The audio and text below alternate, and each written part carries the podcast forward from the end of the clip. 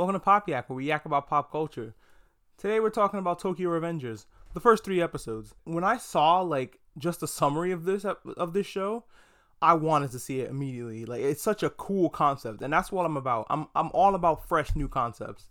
No time travel to save the life of a loved one isn't a fresh new concept, but going back in time to be a delinquent uh, seems like it was right up my alley. Start off with a depressed shut-in who kind of was a pushover all his entire life, who gets pushed over into some train tracks and meets Train Coon, who then transports him to the past somehow. Um, this is my prediction. I think what happened was the cop kid. Eventually, I'll get all the names, but for now, there's cop kid, our delinquent main character, and whose name I think was the easiest to remember because it was a name from something else. Whose name is Tachibana, and I only remember that because of a old school wrestling game I used to play, and me and a buddy were trying to figure out a name for a new creator wrestler, and Tachibana was one of the automatic names that the announcer would say. So we were like, yeah, Tachibana is the perfect name for this character. So he travels back in time and just thinks that he's seeing his life flash before his eyes, which makes sense. But like, why would your life start at delinquency and just kind of linger there for for a long time? Wouldn't it start from back in the back before he's like, I peaked in high school, and it's like when you see how he quote unquote peaked, it's pretty sad. Like most people who peak in high school are like football players and big ass jocks or like cheerleaders or people who are having a good time. This dude didn't have a good time when he peaked. He was a delinquent, and I'm using air quotes, but he was pretty much a slave to other delinquents who beat the crap out of him all the time. One time with a fucking baseball bat. I'm sorry, I don't care what kind of stupid rules you have.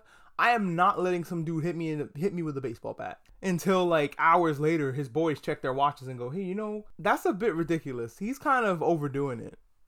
Maybe we should step in before he actually dies. Or maybe he's dead. Maybe we should tell him to stop beating this dead horse. But it seems like the domino effect of his life being in this way led to the death of Ta- uh, Tachibana, who he's not even dating in the future. He just doesn't want her to die, which is actually really nice of him, genuinely nice of him. But then he goes back in time and falls in love with her all over again and goes, No, you know, I have to save her, even if we don't end up together in the future. I have to make sure she's alive. He's not trying to save his relationship in the future. I mean, at least not yet. He seems really noble and sweet for a delinquent. He has the heart of he's a delinquent with a heart of gold. I wonder if that's a um, TV trope. I know the hooker with a heart of gold is a trope, but not the delinquent with a heart of gold. There's some of those in Volcano High, which is a movie. If you haven't checked it out, see if you can check out the rapper dub version of Volcano High. It's fantastic. Cromartie High, which is an anime that's just you have to see it to believe it. It is off the walls bonkers. And if you see the live action one, it's also it's pretty much the same thing. It's off the walls bonkers. oh, what am I talking about? There's more uh Delinquents with Hearts of Gold in Mob Psycho 100, which is gonna come out with a season three, and I'm so hype about that that I'm gonna be transferring over my Mob Psycho 100 season one and two um, reviews over to this feed, so you get to hear those as well as my Demon Slayer ones, which I'm gonna do Demon Slayer uh, is going to be the next to be ported to this feed after my old uh, Beastars ones, which are almost season one is almost done being ported, and then we'll port season one of Demon Slayer. Soon as he went back in time, he started fucking up the timeline. Like he went back in time, started making different decisions. But he's another one of these characters that's like a very good boy deep down, and I love the good boy new the new main character good boy trend that we're getting. Like there's about at least four or five good boys I can name off the off of my hand, and I love that they're replacing the dickhead. I don't care about anybody. I don't say anything to anybody. I walk alone in this pit of danger. Main character, because while Kenshiro was cool back in the day, I mean it's time to learn some empathy. I think as a people. You know, I just you have My Hero Academia has uh, Midoriya and um, Demon Slayer has Tanjiro. Mob from Mob Psycho 100 is so sweet, such a good boy. This character, this delinquent here in this show is, is amazing and he's sweet and good. Talking about Beastars. Legoshi is also he's also a very good boy. He's not like you your typical Kenshiro or Jotaro Joestar kind of character, which kind of turned me off from the from the third series of JoJo's Bizarre Adventure if I'm being honest I hated JoJo's personality. I was like, I fuck this guy. The first two seasons, I really got behind those main characters. I got too used to good boys. I forgot what it used to be like. I forgot the olden days. But even back then, you had your good boys, but they were the outliers, and they were the ones that made like Vash from Trigun are the people that made are the characters that made you go, "Hey, empathy is pretty cool." But I mean, I'm not gonna front. Vegeta is still a badass. Vegeta is still way better than Goku in every facet, in every way.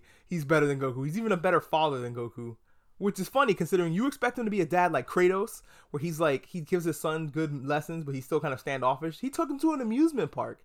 Kratos would never take Atreyu to an amusement park, like not in his wildest dreams. But anyway, back onto the show. Hopefully, you are here for fun tangents because I am chock full of fun tangents. At least I think they're fun. He diverts time immediately by going and telling future cop kid, "Hey, you die in the future. And that that already fucks up the future. He's like not only do you die but you die on this date. Don't do that. And so he does.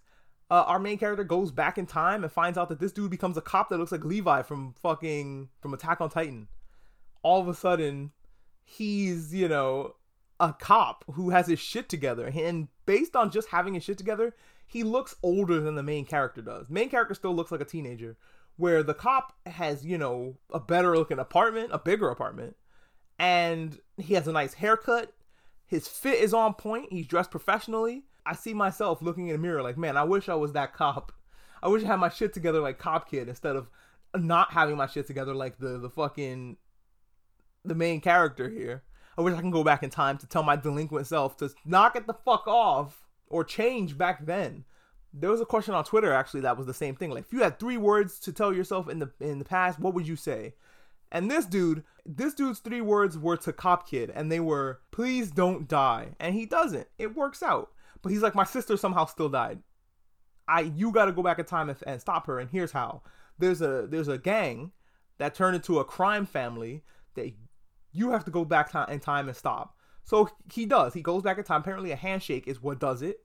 He does the handshake, which makes me think it was Cop Kid that pushed him. Just because they made physical contact, and that was enough. That Cop Kid pulled him out of the train tracks. He has to save you from the train tracks so that you go back in time and tell him not to die. It's one of those time travel loops. That makes me think that the time that he's going to fix is going to be a different timeline. The timeline that exists where Tachibana dies, that's still going to exist. But the timeline he wants to go back to is a timeline where he was able to save her. And in order to do that, he has to go back in time and get to know some pretty, you know, serious delinquents. Which he just goes up to the, the guy that's in charge of him and goes, Hey, excuse me, um, I want to know this really serious delinquent. And that's when he gets beat to shit with this bat. He decides to change as a person. He's tired of being very Canadian. Takes his friend's place, who's gonna get the shit beat out of him. Like last time he almost died, and it's really worrying the leader of their little gang and he goes, "You know what? I'm gonna take on the biggest gorilla in the room, and that's you, motherfucker." And so he's like, "All right, cool. You lost yesterday to one punch, but let's go." He has a fight with him, and he has so much resil- so much will. He has that so much of that never give up attitude that he's not gonna stop fighting. That he impresses the actual leader that he's supposed to talk to in the first place. So the the leader who hangs out with this Viking dude is like, look, you're gonna be my best friend. We find out why. It's because he his resilience reminds him of his brother who died, who used to be in a gang also. He's like, look, we're gonna change the way gangs work. Tachibana, his girlfriend at the time, doesn't want him fighting. So of course, what the fuck? What is he supposed to do? He gets into fights anyway because this is kind of like the thing that he's forced into doing. He doesn't really tell her about what he's been doing and what he's up to. But once uh, long haired dude and the Vikings show up to his school, take him out of class, and like we're gonna go hang out. And he's like, dudes, this this is my class. Like this delinquent cares about his grades. When he when the Viking guy put his hand on Tachibana, you let her go right now. And she slaps him. She slaps the uh, the leader of the whole thing, which makes everybody open mouth gasp. The thing is, she has no idea who the fuck he is. And once she finds out who he is, she's like, "Oh shit, I'm sorry. Look, go hang out with your friends. Do what you gotta do. I'm I'm gonna get back to class." So this show is really interesting. It's not like anything I've seen, and that's what I love the most about it. I think that our main character is going to change so much that he is going to be the reason why Tachibana gets killed in the first place. That's my prediction. He's going to become the new head of the gangs and he's going to send that truck there and like forget about why he was sent back. Like his whole journey back in time is going to be a fucking failure, but he's going to be changed as a person. And then he might have to go back in time and sacrifice all that to save Tachibana. I think he might have to go back again. So that's where I'm going the OP and ED are fine. I think that the Uh, ED is better than the OP. It has more significance visually, and the the OP just kind of introduces you to characters you don't know yet, and the music is a little bit better. These EDs have been popping off lately, but so far one of the big messages I'm getting from the first three episodes is life will change if you change, and I like that message. It's something that I'm gonna have to take to heart personally, I think. But that's it for this first three episodes of Tokyo Revengers. Please subscribe and stuff if you want to hear me talk about this, talk about this some more. Talk about Beastars, Demon Slayer, Attack on Titan, uh, and some movies coming up here. I might watch Halloween Kills, and occasionally I talk about wrestling if you're into wrestling. I throw that in there occasionally. So um, definitely subscribe to wherever you get your podcast to Pop Yak. Thank you so much for listening, and tell your friends.